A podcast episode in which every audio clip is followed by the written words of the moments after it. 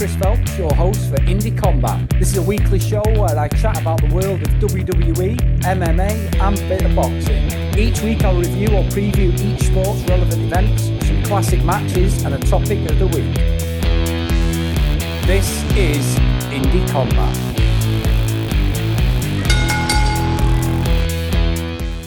Right, welcome everyone. This is Indie Combat. I am Chris Phelps. This week, I want to start with the UFC. Actually, there's been a lot of action going on in the world of mixed martial arts, especially in the UFC. Last weekend, we had an event, uh, UFC. Had UFC. We had last week. We had the event UFC London. Darren Till against Jorge Masvidal. Darren Till is a from the north. He's a Scouser, good fighter. He lost against Tyron Woodley. I mentioned it in last week's episode.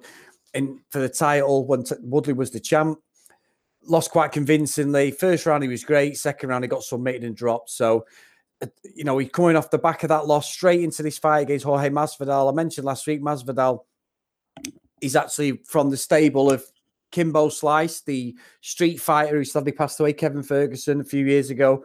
And he, there's a lot of videos of him on YouTube. So Masvidal was actually coming off the back of two defeats as well, back-to-back defeats. So this starts. There's a lot of respect between both of them.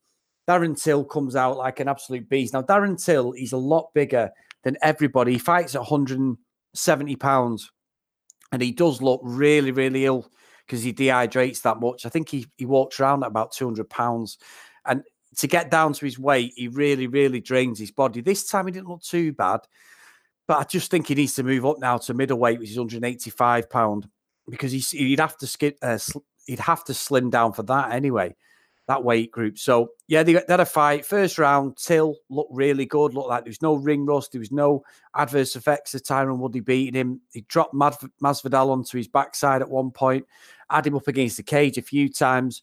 And just before the end of the first round, Masvidal just started getting back into it slightly. A couple of combinations he caught Till, but nothing you know, nothing do you think, oh, he's going to get him. And he's not a knockout artist by any means. He's just a, a, he has a lot of a lot of punch combinations, a lot of output on his punches, but there was no idea what was going to happen, especially with what came in the second round. So the second round starts, Masvidal's backing up again, but he does start throwing one, two combination, one, two, threes, and he was catching Till in his face. Nothing looked like it was going to hurt him. And then from nowhere, I've got to say, I've never seen a knockout like this for ages. Masvidal just drops charges him for the first time in the whole fight. Actually, he was put Till on the back foot and just throws an absolute haymaker of a left hook and gets Till right on the chin and just flatlined him completely. He didn't, he, by the, before he even hit the floor, he was out.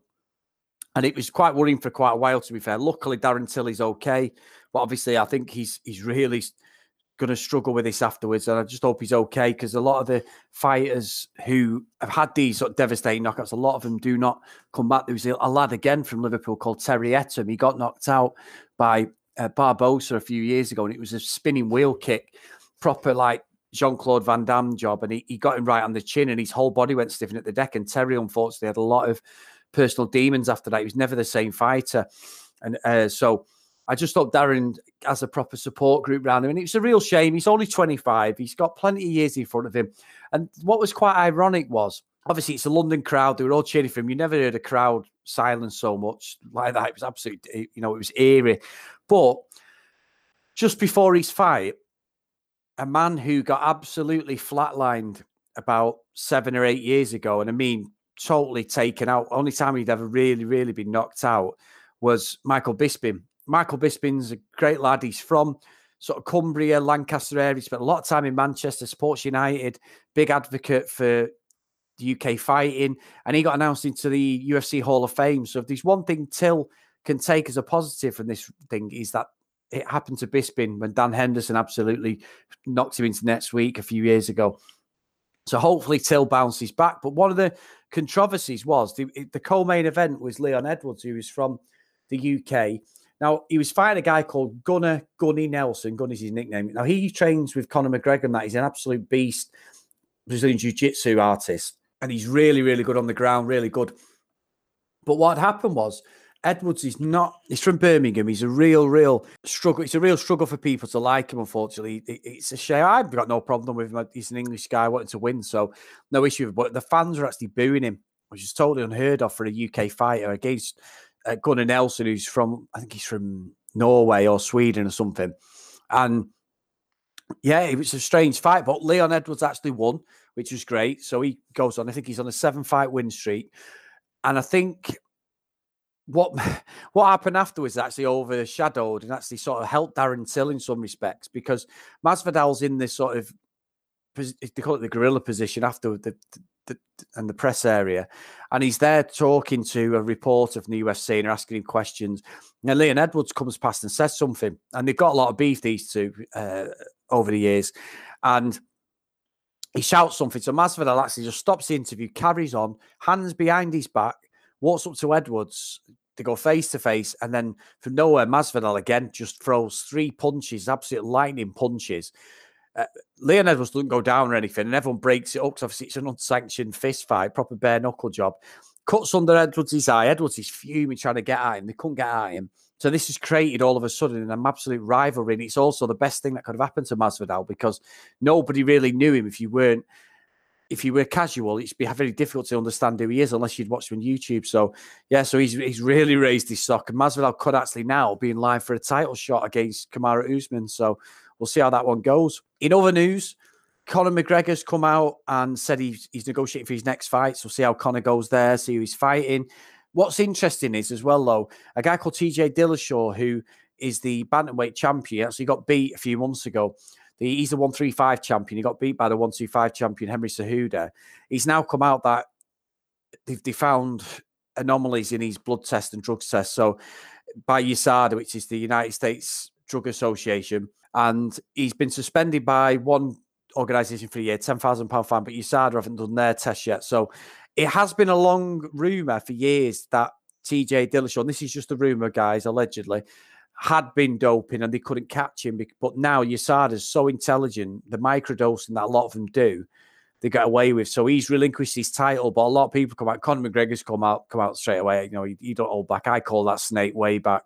So it's not a shock within the fighting community because I think all of them do it. And the way it's going, I think it's going to be difficult for people to sustain the fighting conditions. The careers are going to shorten because they're not taking something. Whether that's right or wrong, that's a fact of life. Once USADA come in and start cleaning up the sport, a lot of fighters physically changed and the records actually changed as well because Michael Bisping was one of the one of the only fighters back then who didn't have any drugs in him and was absolute clean as anything. So, yes, shame really because he's a good fighter, Dillashaw, but I think it was coming. So unlucky there. So retros section this week, I'm going to talk about the UFC again. Back in 2005, we had a show called The Ultimate Fighter. Now, I've watched the UFC since the 90s. It was a passover as a wrestling fan from Ken Shamrock, who come into the WWF, and Dan Severn as well. They were two MMA legends, two heavyweight champions of the UFC. And I remember it being on, I think I mentioned it before on the show, on like a really obscure times at like one in the morning or something. You'd have to record it on Sky or uh, not Sky, sorry, Channel 5 or ITV or wherever it was on Channel 4. And I used to watch it. So Back in 2005, the UFC decided that there was fighters on the roster. They was getting a lot of momentum. Chuck Liddell was the champ. Tito Ortiz was champ. Randy Couture, all people who were really raising the profile, especially Chuck Liddell. He had the mohawk. He was absolute maniac fighter. You know, absolutely fought with the heart on his sleeve. And he was no going to the ground. It was just like a, a punch up. Really, it was really, really good to watch. And that's why now people say, really, it's it's gone so technical you don't get a lot of barnstorming fights, especially for the titles and that, because they've got too much to lose. But it's just become evolved. The, the fighters have become better boxers and everything. So the UFC decided that they were going to run a reality show where two weight classes were going to go in the tournament and they were going to fight for a UFC contract, a million dollar contract.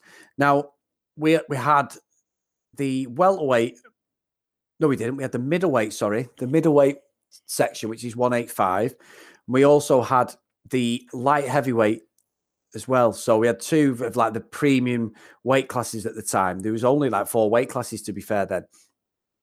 And we basically what they did was they put them all together in a house. Absolutely absolutely love it. It's great to watch. I actually rewatched it because when it come on the first time, it was actually my wife's uncle had started watching it randomly on Bravo, and he really got into the UFC then. And he'd said to me like, "There's this show on," and he knew I liked it, and I, and it sort of drew me back in because I was always into the UFC. I always caught up with what was going on, but I wasn't absolutely, you know, every single day checking the news like I am now and listening to podcasts and stuff. There's obviously what a lot of podcasts then, but it was all centered around this. On Dana White went full on Vince McMahon personality, no messing about. Yeah, he's the promoter. He don't care if the fighters they can beat him or anything. He he he was quite prominent in this show. So they all lived together. And what you got is you got like some absolute legends come out of the house. So you had people like Diego Sanchez, who's still fighting and won last week against Mickey Gall, a couple of weeks ago against Mickey Gall. He's still fighting. You had a guy called Chris Leben, a left foot, a left foot, left-handed southpaw, absolute nutter, great power, and he'd fought people like Anderson Silva. He was he, it was him and a guy called Josh Koscheck. Now, Josh, uh, even I can't say it. Josh Koscheck was just someone you don't like. Curly hair, looked like one of the Marx brothers, the blonde Marx brother. Absolutely horrible person, winding Leben up. And this went on through the house. So you got this full on big brother style drama. And they give him alcohol and people had to make weight and they were fighting. So what you'd have is you'd have three or four fights across show a different weight classes to get to the final. And then at the final, we had like a, a proper UFC event. Now, honestly, it was an absolute great show in its infancy. Now, I think it's on like something like season 28, and it, it's lost a lot of its momentum, it's lost a lot of its viewers. But for them, maybe first five years of the show, or so six years. I mean, I've never I never missed one for a long time. I haven't even watched the last couple of series. I've got them backed up to watch, and I will watch them, but I find it very difficult because you've seen it all before. But this first series was something that the UFC is an absolute juggernaut now. And I talk about like the the, the wrestling stuff, and I thought it'd be only fair to do it with the, the UFC. The Ultimate Fighter actually elevated the UFC to what it is today. And it was the catalyst of the mainstream American TV picking up on MMA. MMA had always been this cage fighting, this nasty, brutal sport.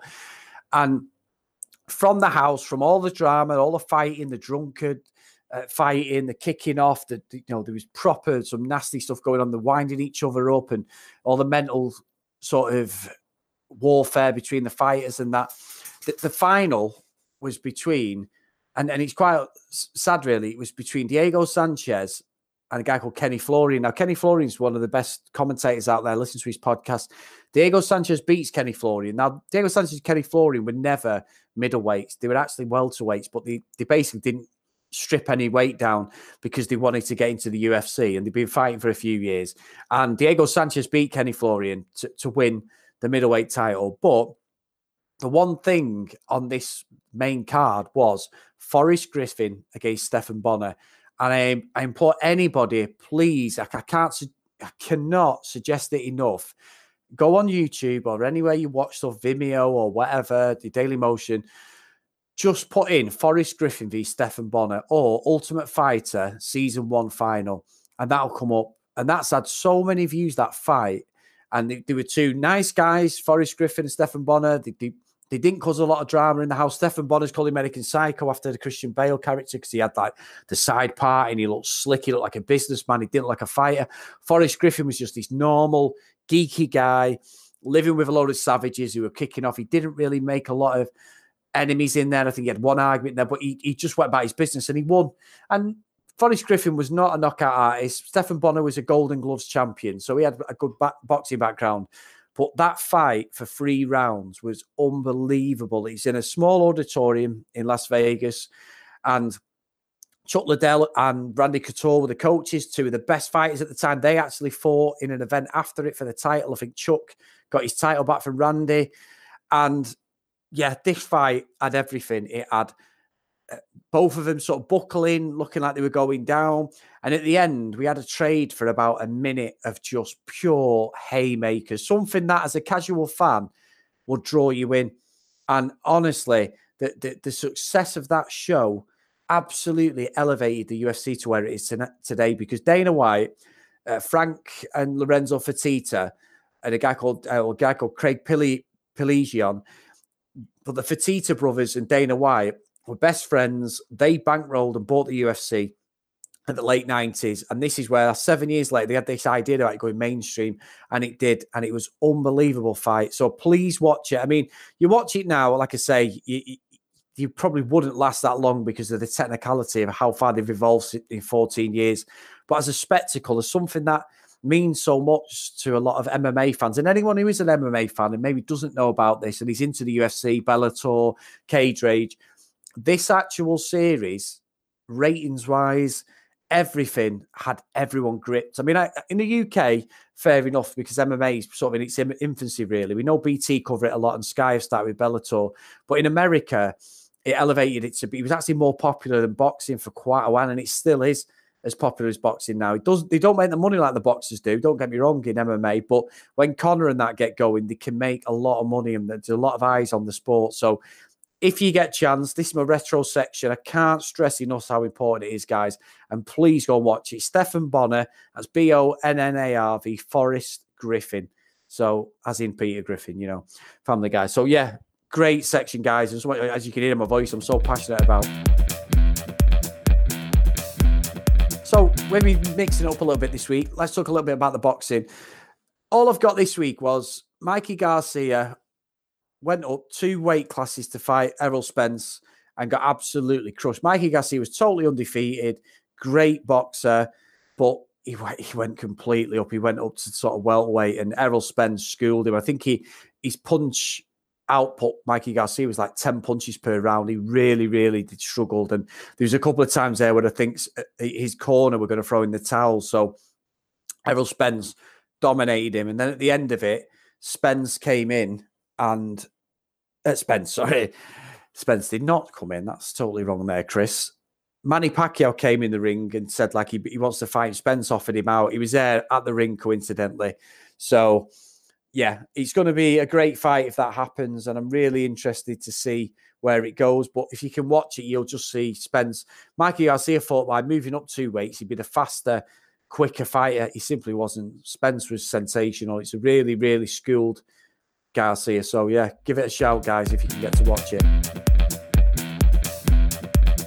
Right, so as we're reversing and flipping the show on its head, the last section is the wrestling section. So there's been a, a lot of noise, to be honest, and good old Paul Holmes there, Mr. Indie Rocks, had actually put me on on Facebook to an event in Liverpool where the Undertaker's going to be there signing pictures with a lot of the old wrestlers like Bruce Wild, Beefcake, Jimmy Hart, to name but a few. But he, he, Paul had said to me, Chris, he's like 150 pound a picture with him. Now I'd seen an interview with David Hasselhoff where he said when he goes to the UK and does these comic cons with Knight Rider, the leather jacket, everything, they can walk away with like a hundred thousand pound in the pocket. And you're thinking rubbish, rubbish. But but I've been to them comic cons. I'm going to some of them this year again. Uh, through through the Comics In Motion podcast, we go as like pressing that, and you see the lines, the queues for these people, especially they always have one or two absolute famous ones. Now I know the Liverpool one from last week. They had Dean Cain and Teri Hatcher, who played Lois and Clark. Very, very important to me growing up. Absolutely loved Teri Hatcher. Massive crush on her. Superman's my favourite character. So I understand that background. That is obviously in the comics world, TV world. But this, The Undertaker, it's a lot of money, a lot. So I understand. But yeah, it's on in Liverpool in April, guys. So if you do get a chance, I'll put links up for that. Now, WrestleMania, I keep saying it, it's coming up. It's the only real thing that's happening at the moment. The, the building, the storylines. I've watched a lot of him.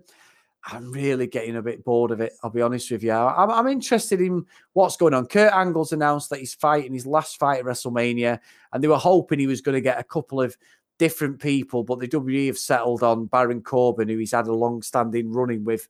And Baron Corbin's useless. He's an absolute atrocious wrestler. So that's going to be his his fighting from WrestleMania. We've had a couple of the legends are sort of announced around that weekend. They have a full weekend. I must admit, the weekend looks fantastic. I'd love to go and, and actually see it. But other than that, there's not a lot really. So, yeah, wrestling. That's why I left it to the end today, guys. Unfortunately, if you are waiting for any wrestling stuff, I've not seen a lot out there that is grabbing me or anything. It's just May, as they say, May, you know, whatever they say. That that they're saying is it's just been pretty average and boring, really, unfortunately. So, yeah, sad, really, but I'm sure there'll be stuff going on as we get closer to WrestleMania. We get into April because it is only a few weeks away. Regarding the AEW, I know that they've signed a couple of other players, Karl Anderson and that from the WWE, who was part of a tag team there. These both of them have come over. They're, pretty much done, I think, in the WWE. The Undertaker as well. There was rumours he's not going to fight WrestleMania. Now, obviously, last year was a bit of a poor one where John Cena called him out and he come out the last second, had a quick match, beat Cena, and he was on his way. Obviously, in some sort of injured state. Now, I did watch a, an interview with the Undertaker where he was talking to like a, I think it was like a Christian meetings. He's very religious, uh, which is quite ironic with him being the Undertaker. And he said like his body's in the best shape he's been in for years, injury wise and stuff like this. But he's not sure you know, how long he can go on or when he's going to retire. So we'll see how that happens. But there's rumours that he will be appearing at a WWE live event, so that might be a precursor to WrestleMania. So I'll just keep you posted on that, guys. And that is it this week. I hope you've enjoyed the show Just mixing it up as usual, mixed it up again. Don't worry, the wrestling will be on first next week. Sorry, there's a lot of news this week, but you do get it sometimes. I just felt passionate about the UFC to throw it in there. If you want to get hold of myself, contact me on Twitter at chrisphelps78. Different things. This week it's Speed Racer from 2008, which is an absolute atrocious abomination of a film, but give us a follow. We're at Comics in Motion P on Twitter and if you want to contact us on that show, it's comics in motion podcast at gmail.com. So thanks very much, guys. It's been another great week. Stay tuned, stay safe, and I'll see you soon. And when that bell rings at the end of this, it's time to say goodbye. See you now.